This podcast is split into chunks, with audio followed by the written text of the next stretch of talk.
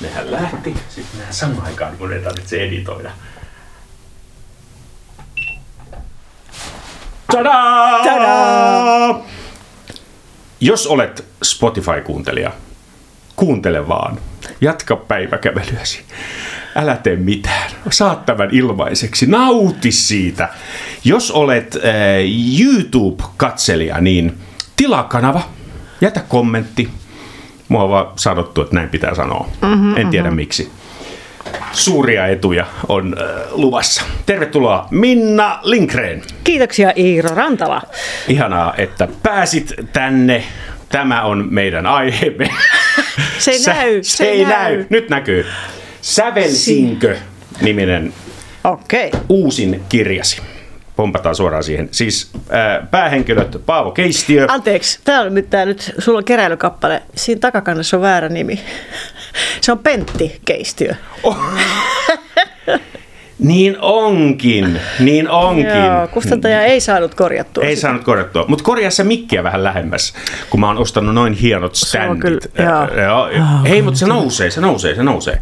Se nousee. Nouseeko? Nousee. Ei nouse, ei jaksa se aina, se otetaan virressä. No niin, just. Näin. Me ollaan siis lukuisia kertoja oltu tässä huoneessa väsäämässä oopperoita yhdessä. Tämä on ensimmäinen kerta, kun me nauhoitamme meidän keskustelua. Nyt katsotaan, että onko se läppä niin yhtään tasokkaampaa. Alku ei lupaa hyvää. Ei, ei, ei. Ää, Vakavoidun. kyllä. Pentti Keistiöstä ei voi olla pitämättä. Hyvä. Hän on ihana henkilö. Hän on tuota, noin niin, äh, jälkisarjallista tyyliä koko elämänsä säveltänyt. Äh, 93-vuotiaaksi edennyt äh, säveltäjä, joka on alkanut oikeastaan inhoamaan omaa tuotantoaan. Tota, tässä kirjassa ei ihan selkeästi tehdä eroa sille, että onko se oman elämäntyön äkillinen inhoaminen ää, seuraus tästä muistisairaudesta, ikään kuin rehellisyyden puuska, joka yleensä tulee siinä tota, niin sivutuotteena, vai onko hän yksinkertaisesti vaan kääntynyt omaa elämäntyötään vastaan, joka olisi aika hirveä kohtalo ää, taiteilijalle. Mitä, mi- mitä, miten kommentoit? Totta, se on juuri noin, että me ei tiedetä. Onko kysymys muistihäiriöstä vai olisiko hän jo aikaisemmin ajatellut näin? Niin.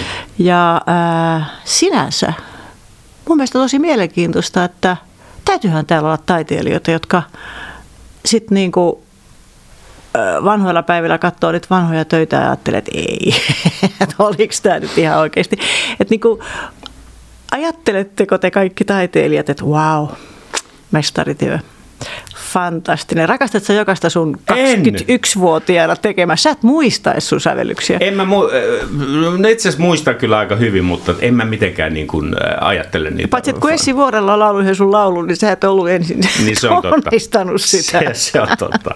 Se on totta. Oletko sä noin muistitestit tehnyt? Joo, ei, en ole muistanut. Tätä- Joo, joo, joo. Ei, siis se olisi, se olisi varmaan niin aika kamala kohtalo No vanhoilla tiedä. päivillään tota, ää, alkaa inhota omia tekeleitään. tai en ni- tiedä. No en mä t- niin, ja jos niin käy, niin sitten varmaan on parempi olla hiljaa. Sitten on parempi olla hiljaa, mutta nimenomaan tämä muistisairaus saa äh, tota, niin, herra Keistiön professorin äh, puhumaan. Tämä on muun muassa siis aivan fantastinen äh, tota, no, niin, kohtaus konsertti Kotkassa, missä hän... Eikö se ole Loviisassa? Oliko se Lovisassa? Joo, joo, Lo- Loviisan kirkko. Loviisan kirkossa, aivan oikein. Tota, noin, niin, äh, jossa hän, äh, oliko se ensimmäisen kappaleen jälkeen hän kommentoi, mitä paskaa tulee seuraavaksi, jolloin nauroin ääneen, joka on har, harvinaista tota, niin, kirjaa luettaessa. Sitten esitetään tämä hänen äh, sävellys äh, ja hän on hyvin vaikeana siinä tota, niin, kirkon penkissä, mutta sitten ottaa kuitenkin uploadit. Se on hieno oivallus. Lavaleijona tota noin, niin, äh, puhkeaa hänestä. Ja kiittää Ja kiit- ääneen. kiittää ääneen. Siinähän myös puhutaan, että tämä on niin kuin, ää, säveltäjän yksi tärkeimpiä taitoja, mm-hmm. koska Siinähän käsitellään myös sitä, että 70, 80, ehkä vielä 90-luvullakin, niin uuden musiikin esitykset ei välttämättä aina ollut semmoisia kuin säveltäjät toivoi. Ja yleisönä on ihan mahdoton tietää, että mikä johtuu säveltäjästä ja hmm. mikä esityksestä. Meiltä puuttuu niin tämmöisestä vaikeimmasta uudesta musiikista tulkinta. Että kunhan niin kuin näyttävästi revitään läpi, niin oho. Ja, ja miten äh, monesti tiedän, säveltäjällä on ollut vähän niin kuin noloa sit mennä sinne kumartaa ja ottaa ne, kiitos, kiitos, kiitos, mm-hmm. ihanaa. Äh, Mutta se pitää vaan osata. Se pitää osata, joo. Se tai kuuluu sitten, siihen ammattitaitoon. Tai sitten pysyy täysin piilossa niin kuin muutama tekee. Jotkut tekevät Hyvin harvat itse asiassa. Kyllä. Toinen päähenkilö on tutkija Iina Suvirimpi. Se meni oikein. Oikein. Hän joutuu tässä kirjassa pettymään lähes kaikkeen. Hän joutuu pettymään opinahjoonsa, opiskelutovereihinsa, opettajiinsa ja sitten vielä tähän tutkimuksen kohteeseen. Kyllä. Voi, ja hän on ihan pihalla. Hän, hän, on, on. hän on aivan pihalla. Mietin, että siis tuskin äh, Jotuni tai Kant olisi kirjoittanut näin pihalla olevaa hahmoa, joka on täysin niin kuin laput silmillä tässä tutkimuskohteensa musiikissa. Hän ei ole edes kiinnostunut henkilönä äh, hänestä, tai hän ei edes tiedä. Ei, eikä, ja sitten vähän järkyttyy, kun, kun saa sitten tässä matkan varrella tietää tiettyjä yksityiskohtia. Joita emme paljasta. Joita emme paljasta. Kaikkea emme paljasta. Pentti Keistion elämästä, niin hän niin kuin itsekin havahtuu, että hän, hän on niin kuin ollut ollenkaan kiinnostunut siitä, mikä tämä ihminen on, vaikka hän tekee siis etnografista väitöskirjaa joka perustuu siis siihen, että nimenomaan haastatellaan sitä kohdetta ja, ja, ja koitetaan saada siihen joku muukin lähestymiskulma kuin pelkästään se partituuri, josta tämä Iina on erityisesti kiinnostunut. Hän on tämmöinen teoreetikko, mm. Joka oikeasti rakastaa sitä, että vaikeassa jälkisairaallisessa musiikissa on joku koodi, joka täytyy purkaa. Niinpä. Ja sen, siitä hän saa niin kuin kiksejä. Ja sitten se on tietysti koko se maailma luhistuu, kun se lähde itse säveltäjä on niin sitä mieltä, että ei sinulla ole mitään järkeä. Aivan, aivan. Tota, o, o, on, onko tämä seurausta havainnoistasi nykynuorisosta, tämä ikään kuin e, ei. täysin pihalla oleminen? Ei, ei, ei, ei, ei, ei siihen semmoista liity. Ehkä mm. pikemminkin oma nuoruus musiikkitieteilijänä, 23-vuotiaana yleisradioon ja uuden musiikituottajaksi, niin kyllähän niin. mä niinku kuuntelin näitä, näitä aivan, aivan, aivan. Jälkisaarelle. Mm, oh, mm.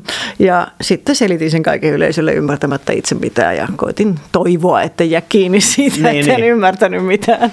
Onko se ylipäätänsä ärsyttävää kirjan ilmestymisen jälkeen selittää näitä, näitä hahmoja tai juonta, vai onko se, kuuluuko se työnkuvaa? Eihän säveltäjältäkään niin kysytä ihan tarkalleen, että mistä tuo melodia tuli ja jotain voi aina sepustaa sinne tota, noin, konserttiohjelmaan, jotain sellaista kryptistä.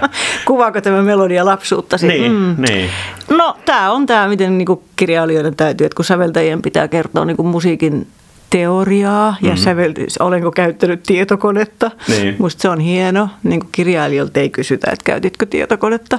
Öö, enää. Enää. No ei ole kyllä koskaan kysytty. Että tota, ei, se on musta turhauttavaa. Siis sehän on, on se kuitenkin niin, että kirjailija Parka on aina otettu, jos joku on lukenut hänen kirjansa. Mm-hmm. Kiitos Iiro, olet kuudes. Ja, tota, tässä, tässä se on. Tässä se on. ja tietyllä tavalla on mielenkiintoista kuulla, miten muut on sen lukenut. Että millaisen kuvan, esimerkiksi tämä, että sä sanot heti, että Pentti Keisti on ihana ihminen, niin se on mulle hirveän hyvä palaute. Mäkin ihastuin siihen. Ja, ja tota, en mä ajatellutkaan, että Iina Suvirimpistä kaikkea että onpa ihana ihminen. Mutta senhän piti olla siellä sen takia, että mä en niin kuin, että sieltä tulee dialogi, että on joku, joka puolustaa tätä vaikeata musiikkia, Kyllä. joka oli valtavirtaa 70-, 80-, 90-luvulla suomalaisessa musiikkielämässä ja, ja se, mikä se mun vakava asia on, niin siis mun mielestä se oli ihan nyt kun ajattelen niin kammottavaa aikaa. Mm-hmm. Oli tapa, jolla sävellettiin oikein. Ja jos sävelsit oikein, olit biennaalikelpoinen säveltäjä. Ja kyllä. jos taas et säveltänyt oikein, niin sit piti olla kyllä joku tosi hyvä kaveri, että sai apurahan tai jostain, jossain esityksen. Että hirveätä aikaahan se on ollut. Votan sääntöjen, sääntöjensä vanki. Vuotta, joka laati säännöt, joita niin. ei itse pysty noudattamaan. Niin, nimenomaan. Tätä, mm, eh, varmasti koko musiikkiyhteisöä, ainakin tuota, no niin, sitä nykymusiikkipäätyä kiinnostaa keistiön mahdolliset esikuvat. Keitä, keitä. Mä, mä, mä, mä tunnistan siinä hieman leiffiä. Nämä kielileikit, nämä tota, Edebah ja, ja tällaiset. Voisiko olla joku inspiraatiolähde sieltä? Tämä on hauska asia, koska tämä niinku kertoo siitä, miten aivot toimii myös kirjailijalla. Että kaikkien se tulee niinku siitä, mitä mun aivoihin on syötetty sisään 60 vuoden aikana. Ja Tämä Ede Bach, se niin. on suoraan Leifiltä. Joo. Se on se, miten, tota, tai se Bach on minun, mutta se ED, ED, seitsemännen sinfonian, Sibeliuksen seitsemännen sinfonian loppu, niin, niin, niin senhän Leif seittää näin, ED, ED. se tuli sieltä, okei, nyt Joo. mä huomaan sen. Mutta en mä kyllä yhtään ajatellut Leif Seegestamia tässä, sillä jos joku meidän säveltäjistä on ollut täysin vapaa säännöistä ja siitä, mitä on tehdä mm. oikein, niin se on kyllä Leif Seegestam. Ja täytyy sanoa, että sinun appiukkosi oli ensimmäinen Ilkka Kuusisto, kun tehtiin joskus nyt en muista vuotta, mutta olisiko se nyt sitten vuosituhannen vaihteessa. Sävel on vapaata ja siinä oli aina hauskinta jutella Ilkan kanssa silloin, kun joku toivekappale Bachin Air soi. ja niin, tota, ää, niin, niin Ilkka sanoi, että että hän uskoo Leif Seegistamiin. Että Leif Seegistam on aidosti luova säveltäjä, joka tekee jotain uutta, mitä kukaan muu ei tee. Ja siinä on juju. Ja se sai mutkin kiinnostumaan Leif Seegestamista, joista seurauksena on elämäkerta, Kyllä, kirjoitin. Nyt. Ja mä edelleen väitän, että että hän on tyypillinen esimerkki siitä, mitä oma aika ei ymmärrä. Että mikä se merkitys mm-hmm. on siinä, mitä hän tekee. Toinen asia on se, että mä tiedä, onnistuuko hän siinä, mitä hän tekee, mutta, mutta tota niin, Ehkä ei noin lähelle.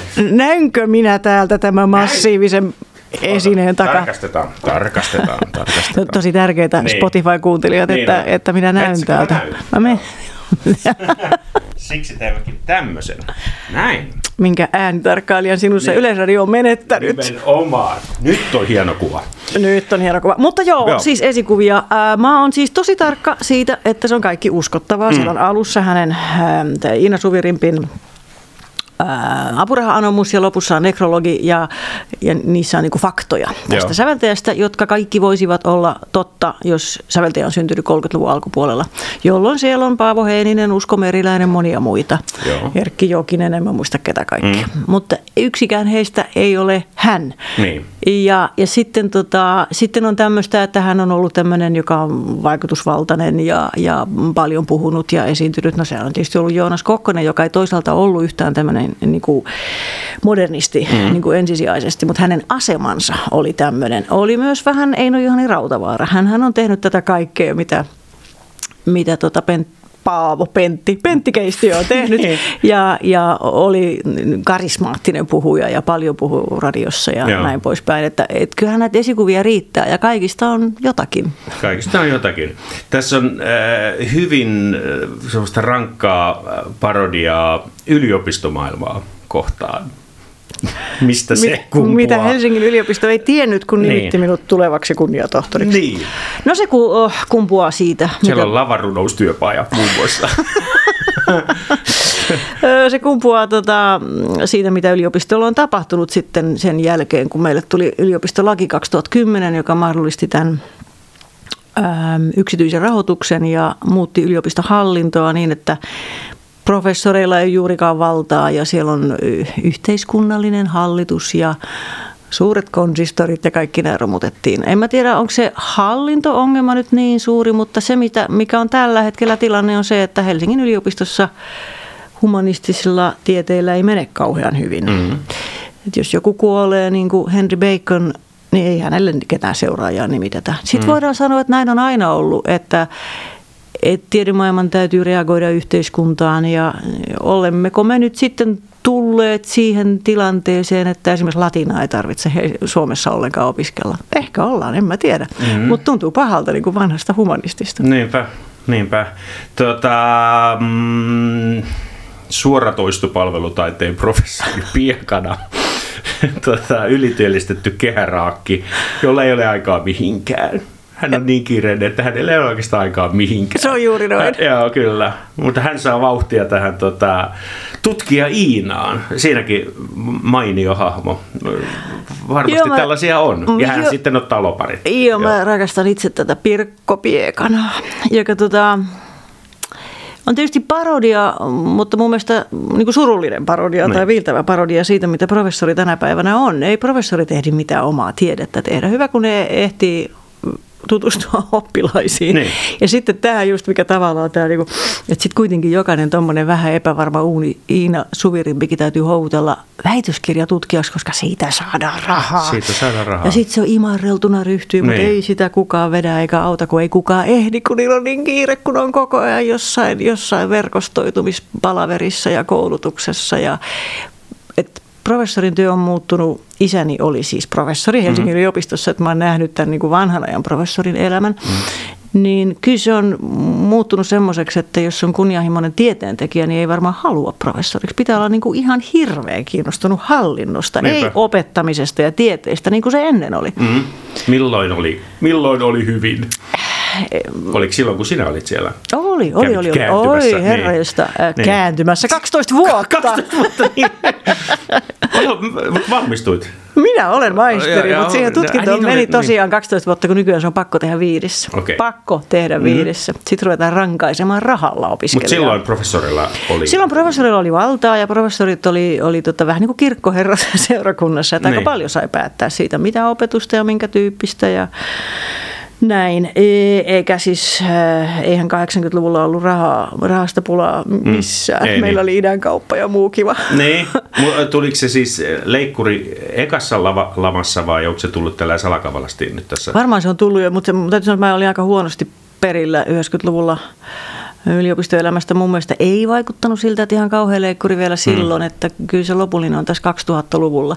Mutta että sitten, sitten siis o- o- niin, että mun, mun sympatiat on näiden professoreiden puolella, mutta kyllä myös niinku opiskelijoiden, että se, että viidessä vuodessa täytyy valmistua ja saa olla vain yksi sivuaine ja, ja se on hirveän tämmöistä niin kuin, ei ole enää niin kauheasti luentoja mm.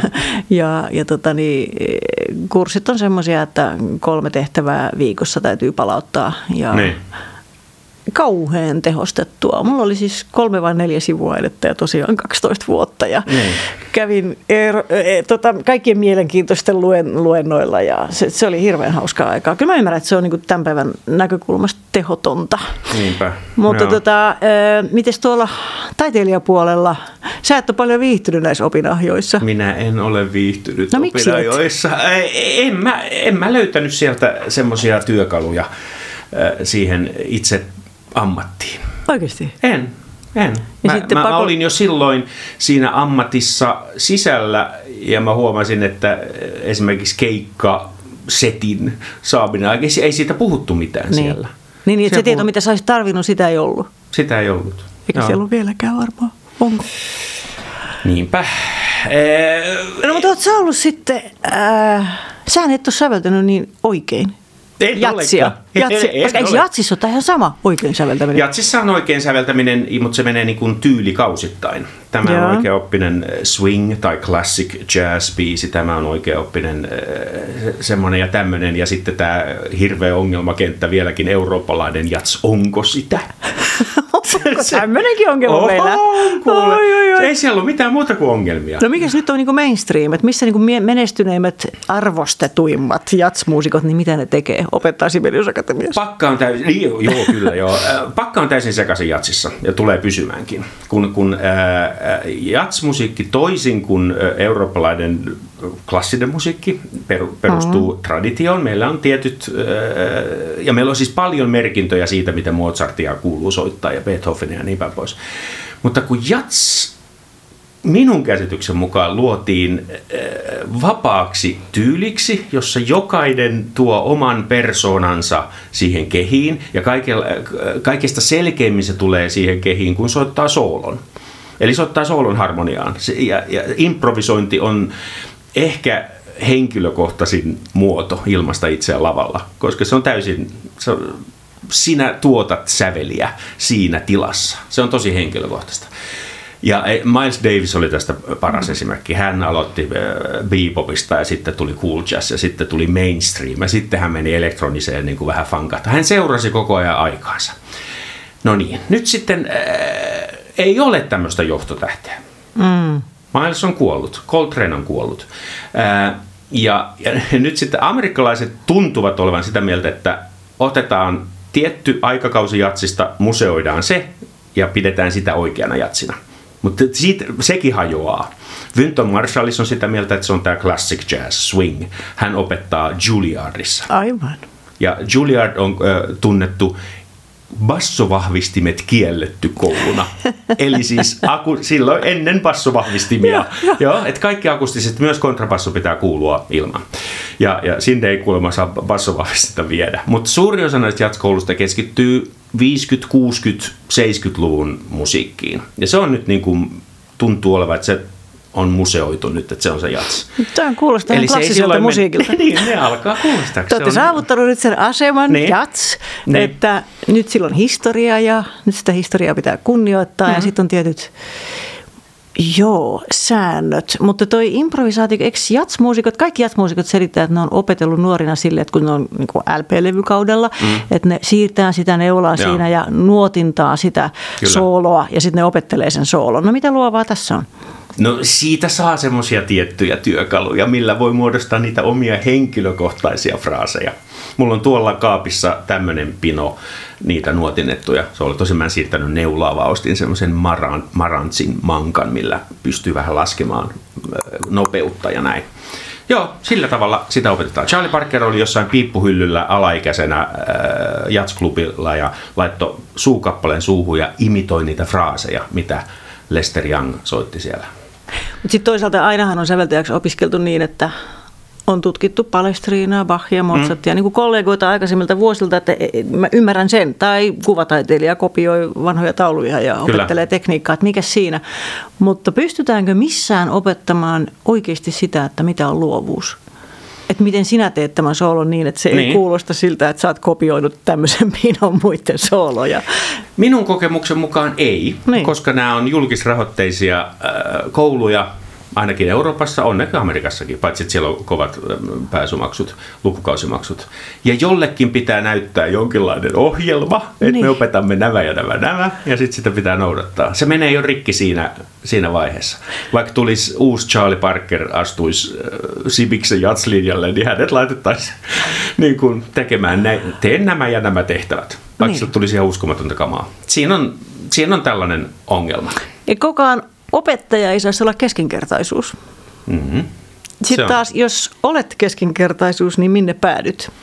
Opettajaksi. Opettajaksi. Ja äh, minun havaintoni mukaan semmoiset kiertävät muusikot, joilla on keikkaa, on ura, äh, on levytyksiä, he eivät ole hirveän tervetulleita näihin jatskouluihin. Sinne ei haluta sellaista kiireistä muusikkoa, joka juuri lensi toisesta, toiselta mantereelta kertomaan, että mikä yleisöä nyt kiinnostaa tai miten mulla menee tai tämmöisiä juttuja, jotka saattaisi olla hyvin hyödyllisiä. Mm-hmm. Eli, eli tämä tota noin niin, se, mihin muusikon, jatsmuusikon pitäisi päätyä, eli soittamaan yleisölle, joka ostaa pääsylipun, ostaa levyn ja tulee seuraavaan konserttiin ja näin, niin se, nämä opintolinjat tuntuu olevan hirveän kaukana siitä. Ja se on ihan sama Sibelius Akatemiassa ja kaikessa. Ja jotenkin niin kuin, mä Elina Knihtilää, mm. joka on loistava näyttelijä ja niin kuin niin tavallaan uransa huipulla, kun ryhtyi teatterikoulun professoriksi. Kyllä. Se on ihan mieletön valinta. Ja ne on tehnyt fiksusti siellä, että ne on koko ajan nostanut sitä, kuinka monta prosenttia professorin työajasta saa mennä siihen, että hän ihan oikeasti tekee omaa taidettaan. Eli niin. opiskelijat näkee professorinsa elokuvassa ja, ja teatterin lavalla. TV-sarjassa TV... Sisäilma. Joo, ja kansallisteatterin lavalla ja kuuteatterissa niin. joka paikassa. Näinhän sen pitäisi olla. Niin pitäisi, niin pitäisi. Ot, ottakaamme mallia Teakista. Kyllä. Hei, me ollaan ihan hyvin käsitelty tämä no, okay, okay, voidaan unohtaa. Tämä voi olla tyhmä kysymys, mutta kysyn silti. Mikä sun mielestä pitäisi olla tai olisi optimaalinen teoksen, taideelämyksen, on se sitten kirja, konsertti, esitys, opera, muistijälki? Koska me, sinä ja minä, sinä ehkä enemmän käyt, käyt, käyt tota noin niin, katsomossa.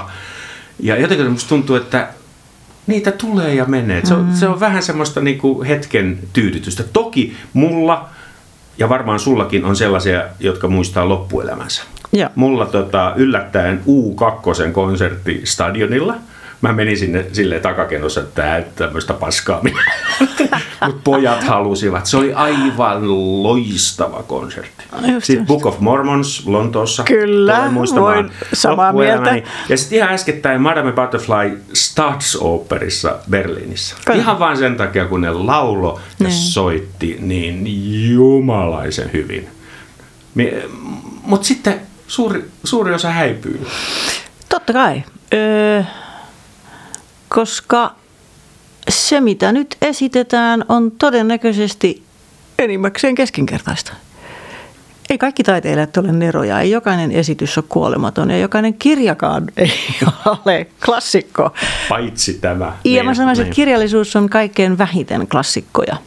Että meillä Suomessahan niin kuin luodaan tämmöistä mielikuvaa, että meillä on jotain niin pysyviä klassikoita kirjallisuudessa, mm. mutta jos menee nyt katsomaan Divariin, niin sieltä saa niin ilmaiseksi Mika Valtaria ja Väinö Linnaa. Että siinä meidän klassikot.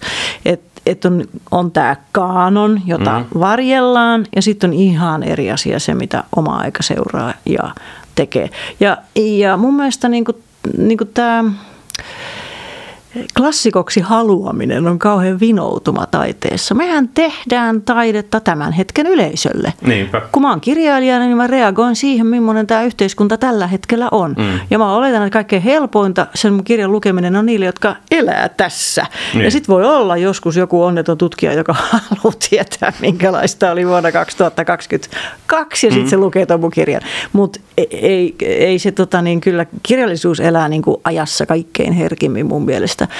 Ö, musiikki pureutuu niin syvälle meidän aivoihin, Mm. että, että, että dementikko muistaa paljon musiikkia. Joo. Ää, ja sen takia se vaikutus ja jälki on hirveän paljon pitempi. Ja sen takia musiikkiteollisuus ratsastaa tällä nostalgialla. Et kun me ollaan oltu murrosikäisiä, niin ne musiikit koskettaa meitä, vaikka se olisi kuinka Kyllä. banaalia bakkaraa, niin, mm. niin se jotenkin niin kuin vaikuttaa aina. Kyllä. Ja kiitos algoritmien, niin meidän lapsetkin nyt löytävät sitä meidän nuoruuden musiikkia, kun se algoritmi hilaa sitä sinne päin. Ja tämä on ihan mielenkiintoinen, miten Niin. se vaikuttaa, niin kuin, että jos meidän lapset kuuntelee sitä samaa, mitä me kuunneltiin teineinä, niin mitä se on sitten, kun he ovat viisikymppisiä. Mm. Eli, eli tulee niin kuin uudenlaisia kierroksia musiikkiin. Mutta että siinä mielessä niin musta kirjallisuus ja musiikki on ihan vastakohdat tässä, mikä, on, mikä, mitä jättää, jäl- mikä jättää pitkän mm. jäljen. Mutta sun mielestä siis jokainen loistava esitys jättää pitkän tai pidemmän jäljen. Eli No se, sehän voi mm, niin kuin, riippua kauhean monista asioista, mikä Niin. jättää jäljen. Niin. Että tota, se voi olla myös yllättävyys. Se voi olla yllättävyys, Jotain, se voi olla joku, esimerkiksi mähän tein nyt just tämmöisen pyhiinvaellusmatkan New Yorkin mm. Metropolitanin operaan, työmatka toki. Mm-hmm. Olin siellä operaoppana, niin tota, siis mä oon ollut monta kertaa New Yorkissa, mutta en koskaan siellä operassa. Joo. Mä oon Finkinossa äh, niin kuin lopullisesti hurahtanut oopperaan, kun, kun mä oon katsonut niitä Metropolitanin esityksiä, kun ne on niin kauhean hyviä aina. Niin. Että joka ikinen on niin hyvä. Ja kun ne kuvataan läheltä, että näkee, että ne ihan mm. oikeasti näytteleekin ja kaikki on niin kuin mietitty viimeisen päälle. Ja se oli mieletön. Mä näin siis kaksi vanhaa ohjausta Zeffirellin vuodelta 82, Ai, niin vanha. La. Bohème, jossa oli siis semmoiset näyttämökuvat, että yleisö rupeaa taputtaa joka kerta, kun verho nousee. Just. Ja, ja sitten tota, 2012 oli se lemmenjuoma. Mutta en mä tällä hetkellä tiedä, että muistaaks mä näitä sitten, kun mä oon 85. Niin. Et, et en mä tiedä, mikä se muistijälki on. Se oli mulle hirveän tärkeä kokemus. Niin. Yllättäen mä muistan edelleen hirvittävän vahvasti Shatoslav Richterin viimeisen konsertin Helsingissä, kun se soitti pelkkiä Griegin pikkupianokappaleita nuoteista. Nuoteista, joo. Ja se on niin kuin lähtökohtaan semmoinen, että kukaan hullukaan ei mene niitä Griegin pikkukappaleita soittaa Niin. kaksi tuntia konsertissa. Just. Mutta aivan käsittämätön konsertti. Et siinä oli tämä, niin kuin en odottanut tätä. Joo, joo, joo, joo, joo, joo. Entäs se konsertti Carnegie Hallissa, mihin menit? Beatrice Rana, se, ää, en mä osaa siitäkään sanoa, että jättikö se muuhun jäljen. Oli hienoa kokea Carnegie Hall. Mm-hmm. Siis musiikkihan on aina naimisissa arkkitehtuurin kanssa. Se Niin. Metin oopperatalo on aivan mieletön, niin kuin arkkitehtonisesti. Mm-hmm. Miten valo tulee, ilta-aurinko tulee sisään ja kaksi valtavaa Chagalia siinä ja Kyllä. lämpiöt semmoiset, että kaikki näkee toisensa viides kerroksessa ja kaikki tämä. Sitten se, miten muu yleisö reagoi, sehän on kauhean oleellinen osa sitä. Tämä on Niin on. musta yksi hauska tässä oopperamatustamisessa, että joka puolella on erilainen yleisö. Mm. Et, et täytyy olla aika jäätävää tulla Suomeen. Ihan hiljaa. Ja sitten vasta jos ne on pitkät ne uploadit, niin voi ajatella, että wow, wow uppos. Nyt, nyt ne tykkäs. Jenkeissä niin. siis New Yorkissa ne koko ajan, ne nauraa ääneen lemmenjuomalle. Just. Lemmenjuomalle. Niin. Ja varmaan Bohemenkin ekalle joo. näytökselle. Ja, joo, joo, joo, kyllä. Joo. Hirveän hauskaa. Joo. Ja, ja ne taputtaa ja niin. ne on niin. kauhean niin kuin innoissaan kaikesta totta kai se vaikuttaa siihen, miten, mm. miten minäkin reagoin. Tämä sama Carnegie Hallissa, että okei, tämä avattiin 1891, kun Tchaikovsky johti omia teoksia. Niin. Tässä on niin painolastia, että on Kyllä. aivan täynnä 3000 ihmistä ja yksi piano. Se on niin jotenkin aina hienoa, kun lavalla on vaan flyygeli. Ja, ja tota, kaksi, Allekirjoitan. Kyllä, se on hienoa. niin. Miten voi niin tuommoisella koneella, joka on mekaaninen niin. kone, niin kuin saada sitten jotain semmoista aikaa, niin kuin tämä Rana, 29-vuotias hän on pärjännyt hyvin. Lopetti Hammer-klavirin. Et ky- niin. kyllä on niin kuin, hän on pärjännyt hyvin ja joo, mutta et siis niin kuin glitterpuvulla, iltapuvulla ei ollut mitään merkitystä. Niin. Se oli ihan niin kuin neuvostoliittolainen. Se tuli sisään, kumarsi. Aplodit ei vielä loppunut, kun se ei rupea rynkyttämään sitä Hammer-klaviria. Okay, joo, joo, joo, joo. Mieletön keskittyminen. Just. Hieno taiteilija, mutta en mä osaa sanoa, että muistaaks mä tämän sitten vielä niin. joskus. Va- joo, vaikea joo. tietää, mikä niin, on se, niin. joka jättää muistijäljen pompataan 90-luvulle ja, ja Pajatso-ohjelmaa. Mun on pakko kysyä siitä, koska minulla on muistijälki siitä ohjelmasta. Se oli siis ensimmäinen kerta oikeasti mun elämässä, jota sitä ennen oli ollut siis School, mitä puhutaan klassisesta. Mm-hmm. School on Käpylän musiikkiopisto. Mm-hmm. Niin Pajatso-ohjelma Ylellä oli ensimmäinen kerta, kun huumori ja klassinen musiikki yhtyivät siis mun elämässä. Ensimmäinen, no. kerta, ensimmäinen ohjelma, missä joku teistä kolmesta saattoi sanoa, että se oli niin pitkä opera, että nukahdin, tai, tai että joku oli tylsää, tai että rukoillaan, että Mahlerin sinfoniassa ei tehdä niitä kaikkia kertauksia, tai, tai jotain, jotain tällaista, ja sitten oli kuulijalahjana peflettejä ja näin. Mua kiinnostaa, että tota, tuliko sitä napinaa silloin Ylellä? Se oli kuitenkin uutta sillä kanavalla silloin. Joo, tota, siis radiossahan se menee aina näin, että kun on joku uusi ohjelma, joka tehdään toisin kuin aiemmin, mm. niin tulee napinaa. Joo. Ja, ja, tota, ja postikortteja ja po, Postikortteja, vihaisia postikortteja ja puhelinsoittoja. Mm. Ja sittenhän meillä oli se ihana äh, ohjelmapäivystys, Joo. jossa tota, niin, päätoimisesti kirjattiin ylös jokainen puhelu, joka sinne tuli nimettömänä. Joo. Ja puolethan oli niin kuin, toimittajien äitiä ja serkkuja, mutta silti. Ja sitten jaettiin kaikille. Me kaikki luettiin joka viikko niitä palautteita. Taas sai Hannu Tainilla näin paljon kehuja ja taas pojat sua haukutaan ja tämmöistä. Okay. Mutta sitten kun on kaksi vuotta jatkettu sitä ohjelmaa, niin sitten ihmiset oppivat, että okei, okay, tämä on tämä ohjelma. Niin. Ja sitten ne ei enää viitti. Ja sitten tulee vaan kehuja. Okei, okay, ja, se on, ja, ja tämä on niinku semmoinen, mikä pitäisi niinku edelleenkin kaikessa ohjelmatyössä, ehkä jopa tämmöisessä, tämmöisessä tota niin, algorytmissä, että pitäisi jaksaa kauan. Mm. Et ei mikään ohjelma lyö läpi heti. Ja, ja se kestää ennen kuin kuulijat oppi, että tässä on tämä systeemi ja nyt meidän ei pidä suuttua siitä, että toi sanoo taas noin, koska Niinpä. tämähän on itse asiassa aika hauskaa. Mm-hmm. Samaan aikaan pakko sanoa, että, että mähän tulin hirveän, mähän tulin siis Ylelle 26 ja olemalla vain oma itseni, niin vahingossa tein toisin. Mm-hmm. Ja ympäristö oli salliva. Mistä täytyy, Karttunen. Karttunen, helistö. Joo. Ja, tota, ää, ja se, että se oli salliva, niin mä sain jatkaa. ja jotenkin oli oikea aika että sille, että musiikki ei enää olekaan klassinen musiikki pelkästään vakavaa ja pyhää. Ja mä sanon tämän pelkästään sen takia, että se olisi ihan kammottavaa, jos kaikki olisi muuttunut heti semmoiseksi. Tämä on mun mielestä nyt yksi meidän tämän hetken median ongelma. Että nyt kaikki tekee värikkäisvaatteissa, värikkäissohvissa semmoista hi-hi-hi-ohjelmaa pitäisi paitsi tehdä, me. Paitsi me. Pitä, epämukava tuolikin. Niin. Pitäisi tehdä niin kuin erilaisia ohjelmia. Mm. Ja se oli se, mihin niin kuin pajat soosu. Et Kyllä. Kukaan muu ei tehnyt niin, niin okei me tehtiin. Antti Pajamo, Risto Nordel, terveisiä Kyllä, teillekin. aina rakkaita terveisiä. Niin, kyllä. Se oli hirveän hauskaa tehdä sitä ja varmaan se niin kuin myös kuulu siitä. Niin. Miksi lähdit sieltä Turvasatamasta Yleltä? Montako Yle vuotta tuli? Aa, tulikohan niitä 22? Mä sain sen pinssin.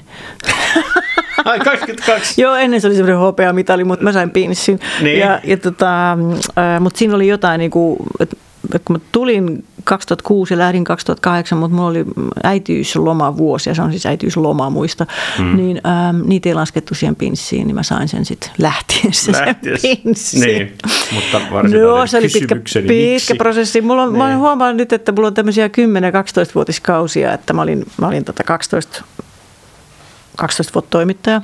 Mm rupesin jo vähän, että no, tämä homma osataan, että mitä seuraavaksi voisi mm. tehdä. No sitten sieltä rupesi nämä vanhat tukijani lähtemään ja sitten mä olin kymmenen vuotta erilaisissa päällikköhommissa. Mm. Ja sitten kyllästyin siihen. Ja, ja, ja kyllä mä suoraan sanon, kyllästyin siihen jatkuvaan organisaatiomuutokseen ja siihen niin kuin oleellisesta vieraantumiseen, joka vaivaa siis koko Suomen työelämää, ei mitenkään mm. vaan, vaan tota yleisradiota. Että eihän, eihän tota lasten päiväkodissakaan niin hoitajat saa tehdä sitä, mitä ne haluaisi hoitaa niitä lapsia, niin. kun niiden pitää koko ajan raportteja ja, ja hankkeita siellä pyöritellä. Siihen kyllästyin. Ää, pitkälti sinäkin olit siinä auttamassa tässä prosessissa, että, että ehkä... Lähde freelanceriksi. Niin, niin, freelancerina voi toteuttaa itseään niin älyttömän paljon monipuolisemmin. Mm. Ja, ja sitä mä oon nyt tehnyt kirjailijalla 12 vuotta ja nythän mä oon ollut kaksi vuotta politiikassa ja mä voisin ehtiä vielä 10 vuotta, sitten niin. mä oon 70. Mutta Maisteri Lindgrenin musiikkiohjelmat jatkuvat. Minä juuri niitä pukeran tuolla Yleisradiossa. Uusi ongelma, ei saa studioita. Ei saa studioita, joo, joo, joo. No joko remontissa tai sitten työntekijät on pantu pellolle Kyllä. tai jonnekin koska luultavasti organisaatio Mä tulen varmaan tänne tekemään. Sulla on parempi studio kuin niin, yksikään nimenomaan, nimenomaan. Hei, tota, kaksi tämmöistä suurta heräämistä. Nyt se kauhun sekaisin tunnemme odotat, mitä mä kysyn. Mutta siis, Iiro on tullut uskoon. Iiro on tullut uskoon. Mutta eh, minä ehkä tiedän nämä eh, tota, aika hyvin, mutta kerron nyt algoritmin katsojille ja kuulijoille. Sulla on ollut herääminen vanhusasioihin tai senioriasioihin, josta kaikissa sun kirjoissa on päähenkilöinä vanha ihminen. Haluan kysyä, mistä se puhkesi, ja sitten tämä vihreä herääminen, mm. joka on tullut viime, viime vuosina. Aloitetaan siitä senioriasioiden tota, hoita, hoitamisesta. Eikö isäsi taisi liittyä tähän? Ää, joo, siis kaikilla Kaikilla ihmisillähän se menee niin, että mikään asia ei kiinnosta ennen kuin se rysähtää omaan syliin. Ja tämä on asia, mitä mä oon koittanut, niin kuin, mitä vastaan mä oon koittanut taistella. Mm. Mä oon esimerkiksi vapaaehtoisena kehitysvammatyössä koska minulla ei ole kehitysvammaista lasta tai veljeä. Mm. Se pitää kiinnostaa myös muita ihmisiä. Niin. Ja iäkkäät ihmiset on aina ollut mun uteliaisuuden ja mielenkiinnon kohteena, mutta se, miten yhteiskunta kohtelee vanhuksia, tuli, rysähti omaan syliin vasta sitten, kun meidän isä tarvitsi tämmöistä hoitopaikkaa kaikki meni hirveän hyvin, että mä en ole millään tavalla mikään martturi niin kuin tässä henkilökohtaisessa kokemuksessa, niin hän oli sotaveteraani ja sai sieltä, missä kaikki presidentitkin on, niin. Wilhelmiinasta maksuttoman hoitopaikan. Mutta kyllä se hoitolaitos niin kuin vähän yllätti ja koko se systeemi ja kaikkein eniten yllätti se, että vanhus, joka on valmis kuolemaan, ei saakaan kuolla. Ei saa kuolla, niin. Ja, ja tämä asia, mä niin kuin, Mä näin siinä hirveästi komiikkaa. Mä kirjoitin kaiken ylös, koska olen toimittaja. Niin. Mua huvitti se, kun mulla oli se... ison jutun silloin. Ja kirjoitin Joo. sitten ison jutun. Se oli mun eka, mitä mä tein sitten freelancerina. Niin. Mutta tota, ja sitten kun mä olin kaksi vuotta kirjoittanut jo, siis kun Hesarin kirjoittaa ison jutun, niin sitten tulee ihan mielettömästi palautetta. Mm. Etupäässä asiapalautetta. Et telkkaristahan tulee tämmöistä ulkonäköpalautetta ja radiosta tulee semmoista tunnepalautetta. Niin. Mutta Hesarista sanomalehdistä tulee asiapalautetta, eli lisää keissejä, lisää tapauksia. Tiesitkö tätä ja minun äitini ja minun mm. veljeni. Ja sitten mulla oli aikaa, kun mä olin freelanceri, niin mä menin tapaan niitä kaikki. Just. Ja sitä jokainen juttu, mä kirjoitin nyt kaksi vuotta Hesariin, jokainen juttu niin poikit niin uuden myrskyn, että, ja sitten mm. musta rupesi tulemaan se, jolle kerrotaan kaikki huolet.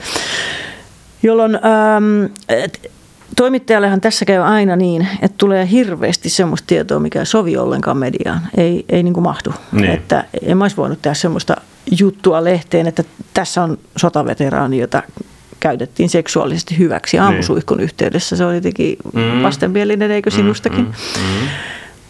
Ja sitten on tämä, että jos haluat kertoa totuuden, niin kirjoita fiktio. Että niin. et, et siitä sitten lähti. Ja kyllähän mä olin niinku ihan oikeasti aina vähän toivonut olevani kirjailija. Mutta mä oon hirveän onnellinen siitä, että mulla ei ollut niin suurta semmoista kirjailijapakkoa, että mä olisin jonkun angstisen 30-vuotiaan traumakirjan kirjoittanut. Mm. että tota, nyt hävettäisi ihan oikeasti. Niin. että mulle niin kuin kirjoittaminen on hauskaa. Mm. Ja mulla pitää olla aihe, mistä kirjoittaa. Sen takia mä olin musiikkitoimittaja enkä yleistoimittaja. Ja mä sain sitä niin kirjoittamisen iloa ihan riittämiin siinä toimittajan työssä. Mä tein aina printtimediaa, vaikka mä olin Ylellä. Niin. Suomen Kuvalehteen. Ja Nyt, ehtoolehdot on käännetty nyt kuinka 18 kielelle. Arabia se oli viimeisin. Hatun, hatun se on Arabiaksikin. Arabia, Egypti. Vai niin? Kaikkialla ihmiset vanhenee, missään ei tiedetä, mitä niille tehdään. Mielenkiintoista. Ja sitten se, mikä on ihana tässä 18 niin. kieltä, että hirveän paljon paremmin niin julkinen keskustelu ymmärtää huumorin muualla kuin Suomessa. Et Suomessa mm. niin lukijat on ymmärtänyt huumorin, mutta sitten tämä, niin julkisivu ei, ei ole ymmärtänyt sitä. Ei niin. että jos on huumoria, niin se on hömpää, tiedäthän Iiro. Mm. Ja sitten mitään välimuotoa ei ole. Mutta nämä käännökset on niinku ollut siinä rohkaisevia, että ei, ei, ei Euroopan missään maassa ole mitään ongelmia muualla kuin Suomessa Kyllä. ottaa vastaan vakavaa asiaa huumorin keinoin. Se on tosi hauskaa. Ja viime aikoina olet puhunut eutanasialain puolesta. Joo, se on politiikkaa tietysti, mutta, mutta eutanasiastahan mä oon kirjoittanut mun mm. jo ehtoolehdoissa ja monissa, monissa kirjoissa, Armon Annerissa kaikkein niin kuin suorimmin. Kyllä, mun... eläinlääkäri, joka niin, koska minä haluan, antamaan piikin. Minä haluan kuolla kuin koira. Tällä hetkellä ihmisen... Eläimen saa lopettaa, ihmistä ei. Ja se on kaunista, kun eläin lopetetaan. Niin. Mutta se on, se on aina Jumal... helpotus joo. ja armo ja kaikki. Joo, Ethän kyllä. halua rakkaasi kärsivän. Niin, nimenomaan. Mutta isoäiti. Joo. Jumalan luomus, niin, siihen ei saa puuttua. Niin, nimenomaan, joo, ei ole liikahtanut kymmenen vuoteen tuossa. Joskus se on kiva, kun sieltä tulee se eläke, vaikka se makaa kasvina. No niin. joo, tätäkin on. Mm. Mutta tota, Ää, muuhun vaikutti Juha Hänninen. Me käytiin, siis Terho Kodin entinen johtaja nykyään eläkkeellä ja päätoimisesti ajaa tätä. Itse asiassa hän on mennyt takaisin töihin, mutta ei koko päivä toimisesti. Lääkäristä on pulaa. Mm. Niin, ää, me ollaan oltu paneeleissa, mua kutsuttiin sitten kaiken näköisiin kuolemapaneeleihin, koska mähän on puhunut siis onnellisen kuoleman puolesta. Kiitos niin. isäni ja äitini, jotka niin. ei koskaan pitänyt tragediana sitä, että he kuolevat vanhuuteen, vaan he niin kuin hirveän fiksusti valmensivat meidät kaikki lapset siihen, että seuraava jännittävä tapahtuma elämässä niin on kuolema ja toivottavasti menee kivasti. Mm-hmm. Ja mä en ole ikinä ajatellut, että vanhus, joka kuolee, on joku tragedia. Niinpä. että tämä oli jo niin kuin luonteva pohja. Sitten mä en ollut perehtynyt hirveästi eutanasiaan ennen kuin sitten mä olin ensin Duodekimin tieteellisen lääkäriseuran vanhuuskuolemasseminaarissa maalikkojäsenenä. Siellä mm. mä opin paljon, Pirkko Lahti, Kati Juva, monet fiksut kokeneet. Ja ja sitten Juha Hännisen kanssa näissä kuolema tota niin, äh, paneeleissa. Ja yhtäkkiä tuli se paneeli, jossa Juha käänsi takkinsa ja sanoi, että hänestä on tullut eutanasian kannattaja. No sehän oli niin kuin, että hyvä tavaton sinä, joka tuotat näitä kauniita kuolemia siellä. Niin. Miksi sinä ajattelet näin? Koska lääketieteen keinot eivät riitä kauniiseen kuolemaan, koska ihmiset kuolee tukehtuen ja hitaasti hiipuen ja Kärsii, kipulääkitys joo. ei ole se, mikä auttaa. No, mikä se tilanne on nyt? Jos haluaa lopettaa omat kärsimyksensä, niin minne pitää mennä? Hollanti ja Sveitsi on mainittu. No tässä Sveitsi mainitaan aina, mutta täytyy muistaa, että Sveitsissä ei ole eutanasialakia. Okei. Okay. Sveitsissä siellä on klinikoita. Siellä on klinikoita, koska on pääsymaksu. Niin. avustettu itsemurha. Okei. Okay erikseen sallittu. Suomessahan ei ole kielletty avustettua itsemurhaa, mutta kuka lääkäri ei uskalla semmoista tehdä, vaikka sitten jos vähän aikaa juttelee lääkäreiden kanssa, niin sedaatio, eli nukutus, josta ei herää, mm-hmm. on keino, jota ihan oikeasti käytetään. Se on silloin, kun lääkäri tietää, että tämä on parantumaton tauti ja kärsimykset on hirveät ja kukaan omainen ei pane hanttiin, vaan kaikki ovat samaa mieltä. Kaikki toivovat, että jotain tehtäisiin. Lääkäri kaikessa hiljaisuudessa tekee sedaation ja kukaan ei mene oikeuteen valittamaan ja näin se meni. Mutta tämä ei ole meidän niin kuin julkista terveydenhoitoa, niin kuin virallista, niin. koska juuri Ruotsissa tuomittiin lääkäri, joka teki näin. Eli vaikka se ei meillä erikseen ole kielletty. Hän ei ollut sit haastatellut jokaista sukulaista. No hän teki tai sen, siellä oli ei, kun hän on niin kuin Juha Hänninen, niin. hän on sankari. Hän teki sen, jotta tulisi ennakkotapaus. Aha. Että näistä, okay. nämä pitää niinku tuoda tämmöistä niinku kauheata reittiä ihmisten silmille, Niin. että mistä on kysymys. Ja nyt kun mä oon puhunut eutanasiasta kovin paljon, niin kyllähän se suurin eutanasian vastustamisen syy on tietämättömyys. Mm. Sitten ruvetaan, lääkärit rupeaa täällä listimään kehitysvammaisia ja vanhuksia ja mm. se, sehän on ihan sitä Hitler-touhua, eikö niin? Niinpä, niin Kun ihminen siis, Hitler-korttikin otetaan siihen. ai, Joo, joo, joo. ihminen itse päättää. Niin, Ja hänellä täytyy olla parantumattoman taudin diagnoosi. niin, Ei masennus, ei joku vitutus, niin. vaan se, että sulla on nyt tämmöinen rappeumatauti, joka Niin. etenee seuraavan kymmenen vuoden aikana näin. Ensin menee jalat, sitten menee kädet, sitten menee puhekyky, sitten menee saat kasvi, mut- Hengityskyky, hengitys niin, niin. ja se menee tosi hitaasti niin, se niin. hengitys, kaksi vuotta voit tukehtua. Niin. Et koita pärjäillä, meillä ei ole tähän mitään keinoja Niin, parata. niin just.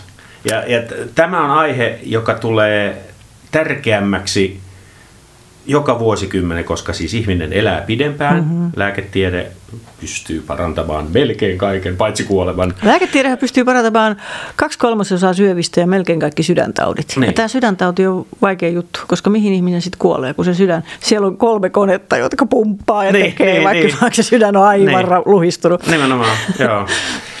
Toivottavasti asia etenee edes jotenkuten tyylikkäästi.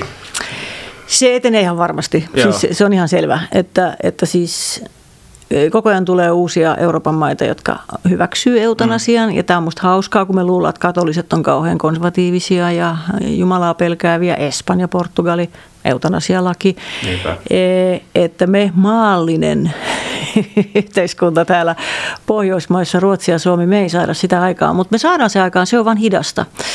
Ja, ja tota, onko se nyt tämän eduskunnan aikana vai seuraavan, mutta jompikumpi. No, he, tästä vihreästä heräämisestä. Mä en muista sua nuorempana niin jotenkuten vihreästi valveutuneena. Vaikuttiko tähän nyt sun tyttäret? Tyttäret ehdottomasti vaikutti vaikka, joo, mutta sitten on kyllä pakko sanoa, että mä oon kyllä aina äänestänyt vihreätä. Joo. Mä en ole ollut siis poliittisesti aktiivinen ihminen. Ja mä luulen, että siinä on pari syytä. Yksi on se, että mä oon syntynyt 60-luvulla. Mm. Ja 70-luku ja vielä se 80-luku, mihin mä tulin yleensä 86, oli semmoista niin yltiöpoliittista. Mm. Yleisradiossa kaikki ties päälliköiden puoluekirjat. Joo. Ja aina kun oli joku tyyppi jossain, niin joo, joo, SMP, mm, okei, okay, joo, joo, kokoomus, joo, kommunisti. Ja se oli Joo. jotenkin ihan kammottavaa. Ja sitten aina meitä 60-luvulla syntyneitä haukuttiin siitä, että kun meillä ei ole ideologiaa. ja, ja totta, että kun oli joku ydinvoiman vastustamista tai rauhanmarssi, niin me vaan pistin kaihtimet kiinni ja nukuin Niin. vähän pitempään. Niin. Sitten tuli semmoinen joku vastenmielisyys semmoiseen ideologiseen politiikkaan, joka sotkee kaikki asiat. Et onhan nyt, jos miettii, millaista teatterielämä oli 70-luvulla, kun kaikilla oli joku puoluekirja. Kaikilla oli se sama puoluekirja. Ja ne, joilla ei ollut, sai tietää. Ei, niillä ei ollut keikkaa, joo. Tota Kunne, sitten- kunnes sitten ne taistolaisetkin perustivat oman osakeyhtiön. Nimenomaan. ja siinä, siinä maailmassa 80-luvulla syntynyt vihreä liike, joka on perustettu puolueeksi vasta 87, mm. Se oli semmoinen raikas vaihtoehto. Se oli niin kuin epäpoliittista, epäideologista yhteiskunnallista vaikuttamista. Ja mä oon seurannut sitä ihan koko ajan. Siis kaikki nämä Ville Komsit ja Pekka Haavisto, Heidi Hautala, Satu Hassi, nämä on mun sankareita. Mä oon mm. niitä äänestänyt ja mä oon niiltä oppinut. Joo. Se, että mä itse menen politiikkaan, niin sehän johtui pandemiasta ja sitten tyttäristä. että Sanoiko ihan suoraan, että... ne sanoi mulle, että mitä sä aina täällä keittiössä länkytät, että Niin. miksi et sä tee mitään. Okay. Ka- kaupungin valtuustoon. Joo. No sitten sinne. Niin. Ja tavallaan sääli, että aikaisemmin mä oon luullut, että politiikka on ihmisten mielestä kauhean negatiivista. Mutta tää kun mä oon mennyt siihen, niin mä oon ihan hämmästynyt, kun kaikki on kauhean kannustavia ja suhtautuu hirveän positiivisesti siihen. Siellä sisällä. Ei kun, ei kun vai- vai- vaalityössä. Ah, okei. Sinäkin lähdit kannustamaan Minäkin minua lähdin, yhteen kyllä. konserttiin. Niin. Ja, ja nyt esimerkiksi eduskuntavaaleissa, niin mä tein siis valtavan 10 000 euron kampanjan. Mm. Ne, jotka meni läpi vihreistä, teki 50 tonnin. Just. Tämä on aika karua tämä demokratia. Mutta joka tapauksessa 10 000 euroa, mutta siis puolet siitä oli lahjoituksia. Ihmiset mm. halusivat vaan auttaa. Mä olin ihan hämmästynyt. Se on hienoa, joo. Että ei ajatellakaan, että ai sä oot poliitikko, vaan hei, hyvä juttu. Kysyn eh, samoin kuin Riku Niemiseltä, joka oli täällä pari viikkoa sitten Jatkatko? Jatkatko pyrkyä eduskuntaan? Eh, kyllä mä jatkan. Mulla pikkusen nyt tulee tässä tota, niin, elämän lyhyys vastaan. Politiikassa pitäisi olla pitkään, mutta mm. tota, mulla on nyt aikaa kymmenen vuotta. Niin. Eli mä sitten sen jälkeen rupean presidentiksi, kun presidenttihän voi olla vielä 80-vuotiaana, eikö niin? Kyllä, ja sitten ne valtiolliset hautajaiset. Niin, niin. Okei, okay, 20 vuotta. No joo, mutta kyllä, aion jatkaa, Hyvä. mutta että mulla on ihan oikeasti semmoinenkin ajatus, että mm, mä voin tehdä niin kuin politiikassa paljon hyvää muutenkin kuin olemalla itse se. Mä oon valmis panemaan itseni likoon mm. ja mä tiedän, että mä pärjään siellä. Mm. Mulla on kaikki ne avut, mitä politiikassa täytyy olla. Ja, ja tota niin, ää, et siksi, joo, kyllä, olen valmis. Mut Jaksat mä, kuunnella puheita, muidenkin mä, mä jaksan kuunnella puheita. Mä oon, joo, mä oon hyvä kuuntelija, mä oon hyvä puhuja, mä oon hyvä neuvottelija. Mä olen kiinnostunut keskustelemaan. Mä oon lapsesta asti kasvanut kulttuurin, että se, että ollaan eri mieltä, ei ole riita. Ja, ja ää, mä oon koko elämäni ollut yhteiskunnasta kiinnostunut hirveän monista asioista. Mm. Ja tota, mutta sitten voi vaikuttaa myös muilla keinoilla. Niin kuin, mä oon kiinnostunut ihan tästä niin puolueajatukset. Vihreät on kriisissä ja nyt siellä kaikki ruoskii itseään ja miettii, mitä pitäisi tehdä. Niin musta on ihan mielenkiintoista, että voiko tähän vaikuttaa, miten nämä toimii. Mm-hmm. Ja toi on hyvä tyyppi, voisiko tota niin kuin lykkiä eteenpäin. Niin kuin, sitähän voi tehdä monella tavalla. Mutta ei kuitenkaan nyt, että se hajoaisi niin kuin perussuomalaiset siniseksi ja eihän ei, ei, ei. Kysymys on ei. siitä, että, että nyt on oikeasti kysymys siitä, että Kutistuuko vihreät pienpuolueeksi niin kuin monissa Euroopan maissa? Mm-hmm. Saksa on ainoa, Espanja, Ruotsi, on ihan siis 2 prosenttia äänistä. Just. Öm, et vai pystytäänkö me säilyttämään tämä asema, että me ollaan merkittävä puolue. Mm-hmm. Se ratkeaa seuraavan neljän vuoden aikana. Mm-hmm. kyllä mä siinä haluan olla aktiivinen. Ja muut puolueet on kivasti omineet niitä vihreiden. Äh, kaikki on vähän vihreitä. Joo, mutta sehän on hyvä asia. Niin. Siis kyllähän, mä niinku, mm. kyllähän nyt tämä ilmastoasia on sen verran vakava, että mm. kukaan puolue ei voi omia sitä. Mä oon äärimmäisen iloinen, että kokoomus on herännyt vihreän siirtymään. Ja mm. esimerkiksi Helsingin kaupunginvaltuustossa vihreät ja kokoomus tekee paljon hyvää yhteistyötä. Just. Sitten on asioita, joissa emme tee hyvää yhteistyötä, mutta, mutta hy, kyllä, hyvin paljon. Ja tota, et se on hyvä asia. Ei mun mielestä vihreiden niin kuin siihen pidä kuolla, että muutkin on kiinnostunut ilmastokriisistä, mm. vaan meillä pitää olla, esimerkiksi nyt näissä vaaleissa olisi pitänyt olla talous edellä. Niin. Että kokoomuksen talouspolitiikka on aivan vanhentunutta. Mikä ihmeen jatkuva kasvu? Mm. Ja miten niin velka oli huono? Ja mm. mihin pitäisi investoida? Miten pitää, niin kuin, mitä kaikkea voidaan laskea bruttokansantuotteeseen? Onko se aina vaan se raha, joka jää käteen, vai voisiko siinä olla muitakin tekijöitä? Mm. Tämmöisiä niin kuin aivan uudenlaisia talousajatteluita on maailmalla paljon muillakin kuin Sixten Korklundilla, niin. Korkman, Mannilla. Korkmanilla. Niin, niin. Että tota, vihreiden pitää niin olla edelläkävijä aina kaikessa. Vihreät nousevat vielä. Katsotaan, joudut soittaa vielä kuule monta niin, monta niin, No miten sä suhtaudut taiteilijana politiikkaan? Tehän kaikki suutuitte pandemiassa, sanotte, että te ette enää ikinä soita yhdessäkään tilaisuudessa, kun poliitikot ei välitä. SDP-tilaisuudessa. poliitikot ei välitä teistä. Krista Kiuru bännäsi mut äh, tota Instagramissa, mä en voinut enää äh, tägätä, tägätä häntä. Ah, No okei, okay, otetaan, tämä, otetaan tämä seuraavaksi meidän aiheeksi. Pandemian aikaa puhuttiin paljon siitä, että kulttuurin ääni, meitä ei kuulla, he eivät tajua ne päättäjät siellä.